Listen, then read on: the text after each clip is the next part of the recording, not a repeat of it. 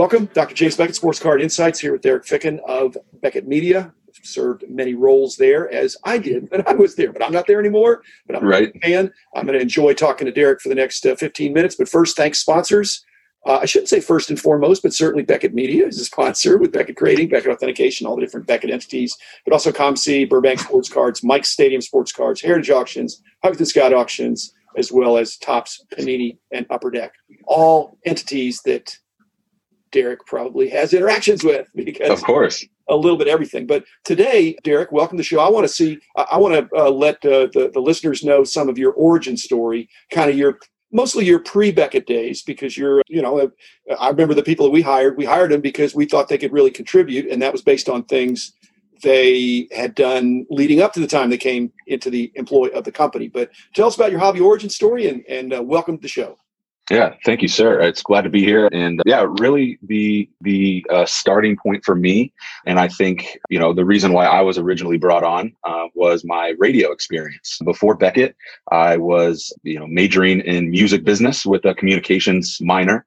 Was able to intern with CBS Radio, now Entercom Radio, with uh, 100.3 Jack FM here in the DFW Metroplex, as well as uh, 98.7 K Love, KVIL, and uh, Mega, which is the Spanish sister station. Did internship there, was also the board operator, producer, I mean, programmer for commercials, voiceover talent.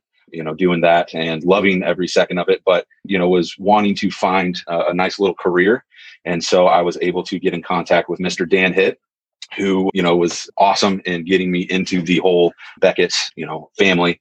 And I think my radio experience helped get my foot in the door because his really one of the main things that he brought up was him wanting to redo or restart the podcast right. the radio show that Beckett had way back in the day.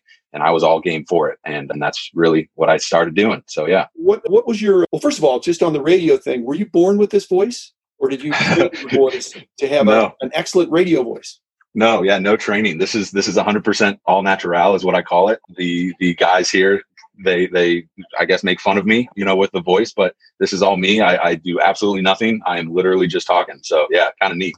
Okay, so but your hobby origin story. I mean, what was your first uh, memory of uh, collecting? Were you a serious collector as a kid or as a teenager? I mean, where where did collecting, especially sports cards, come in for you? For sure, yeah. Basically, it started here in Texas and at SMP Sports Cards. So shout out to the Pierces over there in Grapevine. That's that's where I grew up.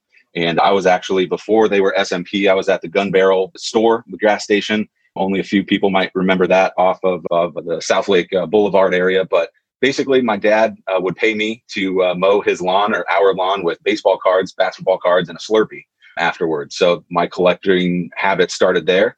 I was always about buying the Beckett books, the the thick yearly books, and I would stay up late at night when I couldn't sleep and catalog all my basketball cards and baseball cards and just kind of you know i'm a huge sports fan obviously. So just kind of collated great with with collecting and watching sports you know every day. Was it mainly baseball back in those days or were you covering yeah it was a lot of baseball. I would say baseball and basketball were my main two focuses and then football right behind that. I, I did have a little bit of hockey you know being raised in the bay area so san jose sharks were really all I collected. And then Mike Modano, because him in the 90s, I mean, you know, with Dallas. So, but I was a little bit of everything, you know, Pokemon and Dragon Ball Z too. You know, when I was a kid was was really big. And and so I was, you know, doing a lot of that. And my dad was traveling to Japan um, in the early 2000s. So every time he would come back, he would bring some packs of the Japanese Pokemon cards. So I have a lot of uh, Pokemon cards in, in Japanese and still have them to this day. I have one graded that has a nice little black label 10 on it. So it's, uh, it's something that I'll never forget. Wow. Yeah. When you, uh, you know, you've done a little bit of everything and I, I don't really want to get into your Beckett career too much uh, today, but what one misconception that people have since you brought it up is that there are, there's a percentage of the population that you may be in that I'm not that can look at a card and say, this has a really good chance of being a, a 10 or even a black label. So do you feel yeah. like you have that skill, or were you just shocked that you put in a random Pokemon card and it came out Black Label? Back then, when I first started, I really had no experience with with condition, you know, markings. But over the years, and you know, the many shows that I've traveled to, and the many cards that I've seen, you know, I've picked up a few things. And once again, I have no formal training with actual grading. It's just things that I picked up and things that the graders, you know, have, have kind of showed me. But it's really if I think something's centered nice and there's no ding corners, heck, I'm gonna I'm gonna try it out and, and see what happens. So Were you in your collecting experience? Were you more of a collector, or were you part dealer? What What did you do if you had extra cards?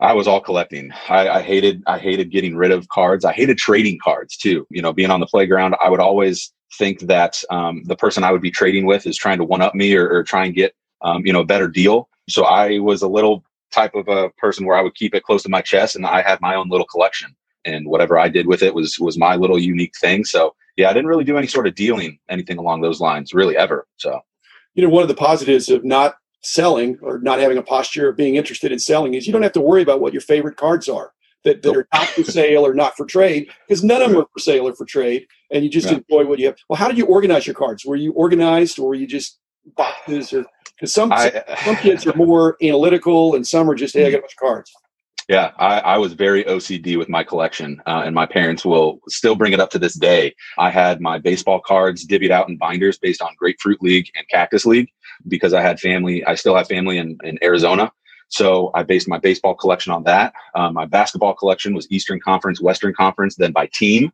It, it, was it was very intense, and then football was just by teams. So it was yeah. That organizational structure lends itself extremely well to mm. collectors that are looking for autographs. Exactly. Like, so were you into uh, uh getting a cards autographed personally at the? Oh, oh yeah. It, it, league, it was league and.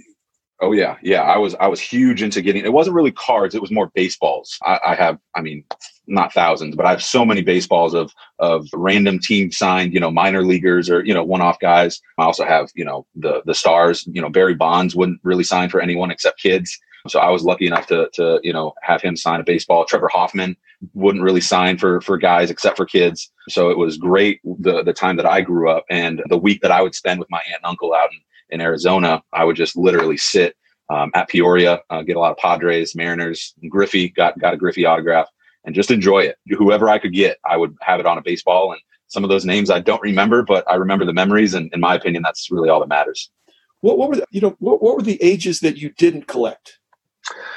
Uh, great question. It was it was into high school. I would say probably let's see. I would say junior year of high school. I started getting more into music and girls than baseball and basketball cards. And into college, I didn't have any money and I didn't really have any time other than having to practice, you know, my my saxophone. So and then out of college, it was all about radio. You know, figuring out you know how I can make this work as as a as a career. So really, my collecting didn't restart until I got into Beckett, and and it just you know exploded from there.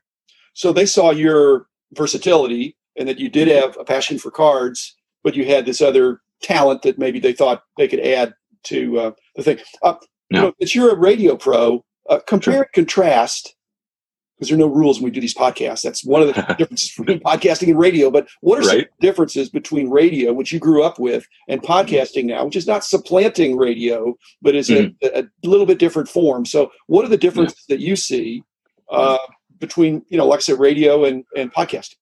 Yeah, no, great question. I think you know traditional radio, mainstream radio is there's so many rules um, that come into play. You have to be in at a certain time and out at a certain time because if you don't get those commercials played, you know there's no money coming in, and when there's no money coming in, there's a lot of issues. And and for someone like myself who was a board operator, I was a body. You know, I was a, I was a finger pusher, a button pusher. And if I missed a, even one little commercial, you know, I was I was in big trouble. Um, so that you know the big difference with with that compared to podcasting, podcasting you can talk about whatever you want for however long you want, yeah. um, and you can do it wherever. You know, we're on Zoom right now and we can make it work. Whereas you know regular radio, you have to be in the studio at a certain time. And if, like I said, if you don't press those buttons, they're not going to be played. And dead air is the worst thing you can do um, at a radio station, including you know being at a top five radio station, which Dallas is. So you know, Derek, I want to I want to have you back for another episode where we just talk about kind of what you're doing now. But your entry into Beckett Media was that more about helping relaunch the podcast, or did they, you know, just on the front end? You know, it, it, looking back at it, I think you know, I think it was a little bit to do with the podcast. I think there were talks of trying to get another outlet, media outlet going, other than just you know the magazines and the online, you know, editorial. So I think it was just another way to get out there. You know, podcasting when I came in in 2013 was, you know, pretty, pretty new. And it was something to where we had the equipment still from when you guys had it in the 90s or, or, or you know, whenever. And so I just kind of had to fine tune it a little bit. But I think my Excel work for pricing was was better than the other guy that that I was kind of fighting for that job. And so it was a mixture of, you know, both the experience with radio on top of, you know, my collecting knowledge, you know, when I was a kid and Excel work because I'm pretty good with computers. So it was a, a nice little, you know, combination of many things. That's good. What, you know, on the, the, the podcasting thing, when it, it, we really did start back in the 90s, and I think it was in the mid 90s with uh, a guy, Greg Cromarty that I'd actually okay. known that was not really so much in the hobby, but was a, a radio pro that was a, a, friend, but a friend of a friend for sure. And so he came over once a week or a couple times a week, and we called it internet radio. Yeah, because it was just it was just put out, but there wasn't. I don't know that podcasting was even a thing. And so yeah. these um, directories, or I don't, I don't, even know how people found it, and mm. uh, I don't know that it was live. And then after a while, Rich Klein became a not a permanent guest, but, the, but he'd have a Klein's corner uh, or a, a, trivia kind of thing that he'd do, and you know, sure. I, I, just remember from back now, this has been now 25 years ago, mm. that, that the problem with Rich is that he, his only problem, not his only problem, but, but the problem became his trivia questions were questions that only he could answer. that, that's so a big problem with give, Rich. He could give great prizes, but then no one could get the prize. So, yeah, and that's not how radio works. In radio or podcasting, mm-hmm. you want there to be winners, and you want them yes. to, to, tell their friends. You so, got to have those uh, softball questions. Yeah. So the, the, the, not too easy, but Rich is is uh, is awful good. He's kind of a national champ for trivia. As I, oh yeah, and, uh, and another example of uh, a person on the Beckett team that had a lot of versatility. That that when Rich was hired, it wasn't for one specific duty. It was mm. the hmm. fact this is a sharp guy uh, like like you, uh, Derek. He's gonna he's a quick study, and so mm. I want those kind of guys on my team. So sure. came yeah. after I was gone, but I'm glad you're there. We're kind of out of time, Derek. I'm going to have to have you back. And we'll of course, of course. your your your kind of Beckett experience because you've done a whole bunch of things there. And that, you know, one of the ways I look at these podcasts is I I, I want to create episodes that I would be interested in listening to. So of course, yeah, today. I'll enjoy having you back. And uh, thanks, listeners. Thanks, Derek. We'll be back Thanks, tomorrow with another episode.